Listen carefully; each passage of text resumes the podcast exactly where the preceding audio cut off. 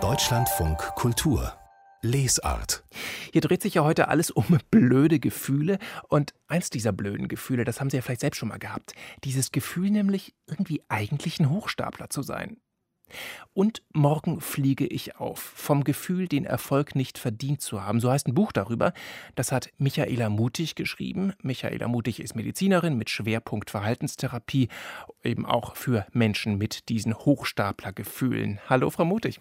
Hallo. Wie ist denn das? Ich habe eigentlich immer gedacht, so Selbstkritik ist doch eigentlich eine gute Sache. Wann wird denn eine gesunde Skepsis gegenüber sich selbst zum Problem? Also erstmal, Sie haben recht, Selbstkritik ist eine gute Sache. Denn wenn wir keine Selbstkritik hätten, dann wären wir wahrscheinlich irgendwann ziemlich einsam, würden immer wieder auch etwas erstaunt reagieren, wie die Menschen auf uns jetzt irgendwie reagieren. Also Selbstkritik hat ja ganz viel auch mit Selbstreflexionsfähigkeit zu tun. Deswegen ist das prinzipiell nicht schlecht. Das Problem ist, ja, auch hier macht die Dosis das Gift. Also es ist das Übermaß an Selbstkritik. Wenn wir den ganzen lieben langen Tag nur damit zubringen, uns selbst fertig zu machen, ähm, jeden kleinsten Erfolg auch schon wieder irgendwie zunichte machen, indem wir uns selber erklären, warum wir eigentlich gar nicht gut gewesen sind, dann wird Selbstkritik tatsächlich ein Problem.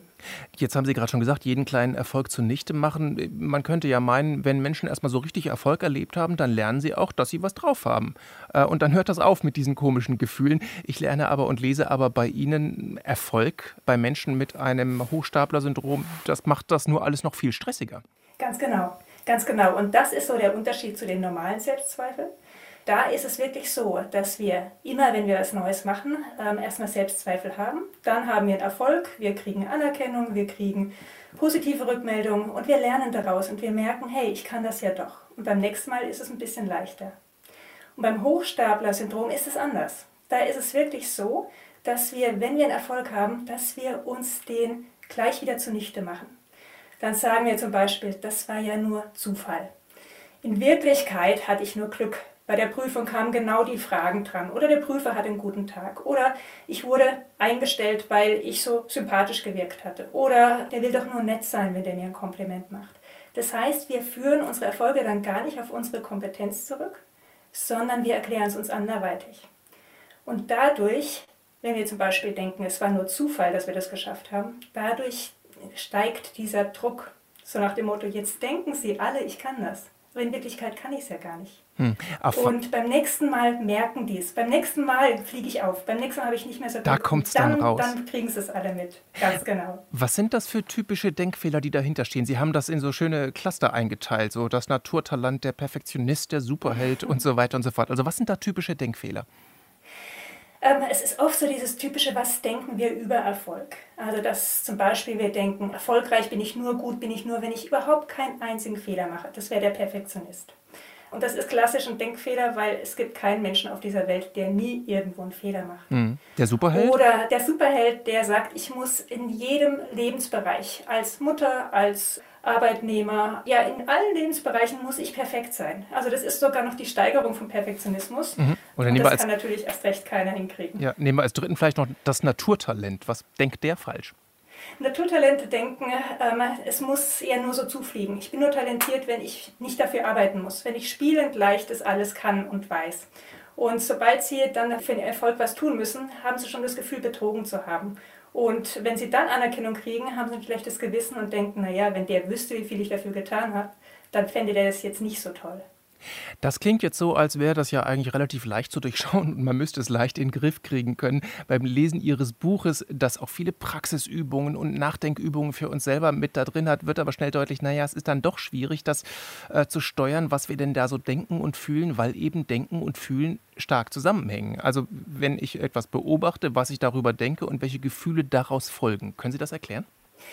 Ja, ich erkläre es mal so, dass wir unsere Gefühle an sich gar nicht so gut im Griff haben. Passt ja gut zu dem Motto, dumme Gefühle. Mhm. Wir können, also vielleicht jeder von uns hat das bestimmt schon mal gehört, jetzt freu dich doch mal und jetzt ärger dich doch nicht, reg dich nicht so auf, das ist nicht gut für deinen Blutdruck. Da reg ich mich noch mehr auf. keine Angst. Ja, genau, ganz genau. Denn das funktioniert nicht. Also wir können unsere Gefühle nicht willentlich direkt einfach steuern. Wenn wir das könnten, gäbe es nur noch glückliche, zufriedene Menschen. Und übrigens auch sehr selbstbewusste Menschen.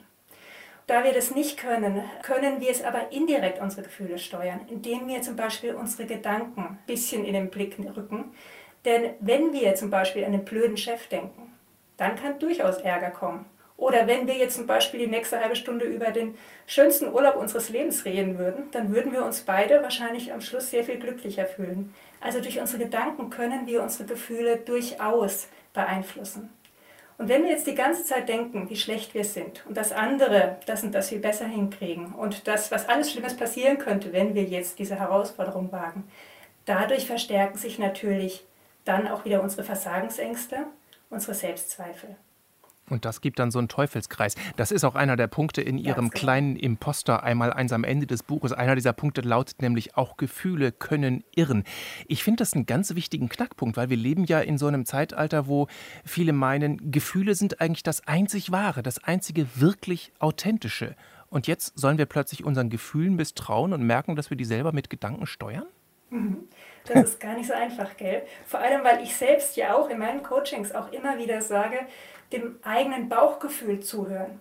Aber das eigene Bauchgefühl ist wieder was anderes als zum Beispiel ein antrainiertes Angstgefühl. Also es gibt ja viele Gefühle, die, wenn man genau hinguckt, eigentlich alte Gefühle sind. Das ist alter Mist von damals. Das ist vielleicht eine Erinnerung, wo man hochrot mit hochrotem Gesicht vor der Klasse stand und ausgelacht wurde. Kinder können ja ganz schön grausam sein mhm. manchmal.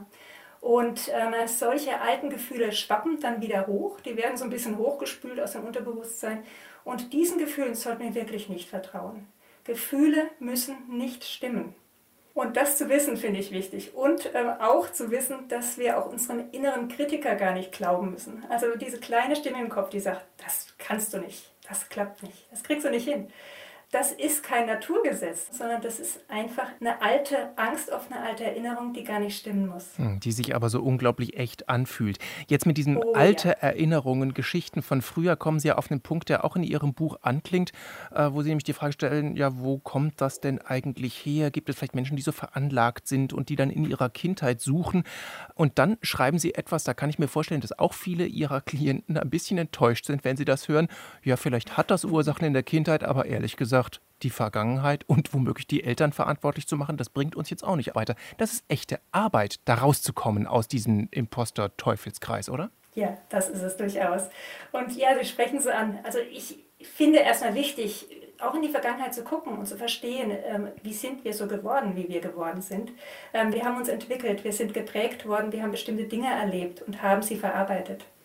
Aber wenn wir jetzt nur in die Vergangenheit gucken, wenn wir jetzt nur sagen, der ist schuld, meine Eltern sind schuld, oder das Erlebnis ist schuld, dann haben wir ja gar keine Lösung dafür. Denn die Vergangenheit können wir ja gar nicht ändern. Und wenn wir denken, unsere Eltern müssten sich entschuldigen, dadurch wird es besser werden, dann kommen wir in so eine abhängige Position wieder, dann können wir selbst gar nichts tun. Viel besser ist es, aus der Vergangenheit zu lernen, zu gucken, was hätte ich damals vielleicht gebraucht. Und darauf zu achten, dass wir in der Gegenwart nicht ständig die gleichen Fehler wiederholen dass wir nicht uns genauso fertig machen, wie vielleicht unsere Eltern uns fertig gemacht haben. Also wir können aus der Vergangenheit lernen, wir können es in der Gegenwart besser machen, aber wir sollten nicht einfach sagen, der ist schuld und der muss es wieder richten, weil sonst ja, können wir manchmal bis zum St. Nimmerleinstag warten und es wird einfach nicht besser. Also das ist richtig eine Menge Arbeit und das wird auch sehr deutlich mit diesem Arbeitsbuch mit vielen Arbeitsblättern und Übungen drin. Michaela Mutig hat es geschrieben. Und morgen fliege ich auf vom Gefühl, den Erfolg nicht verdient zu haben. Das Imposter-Syndrom erkennen und überwinden. Das kostet 16,90 Euro und ist bei DTV erschienen. Vielen Dank, Frau Mutig. Gerne.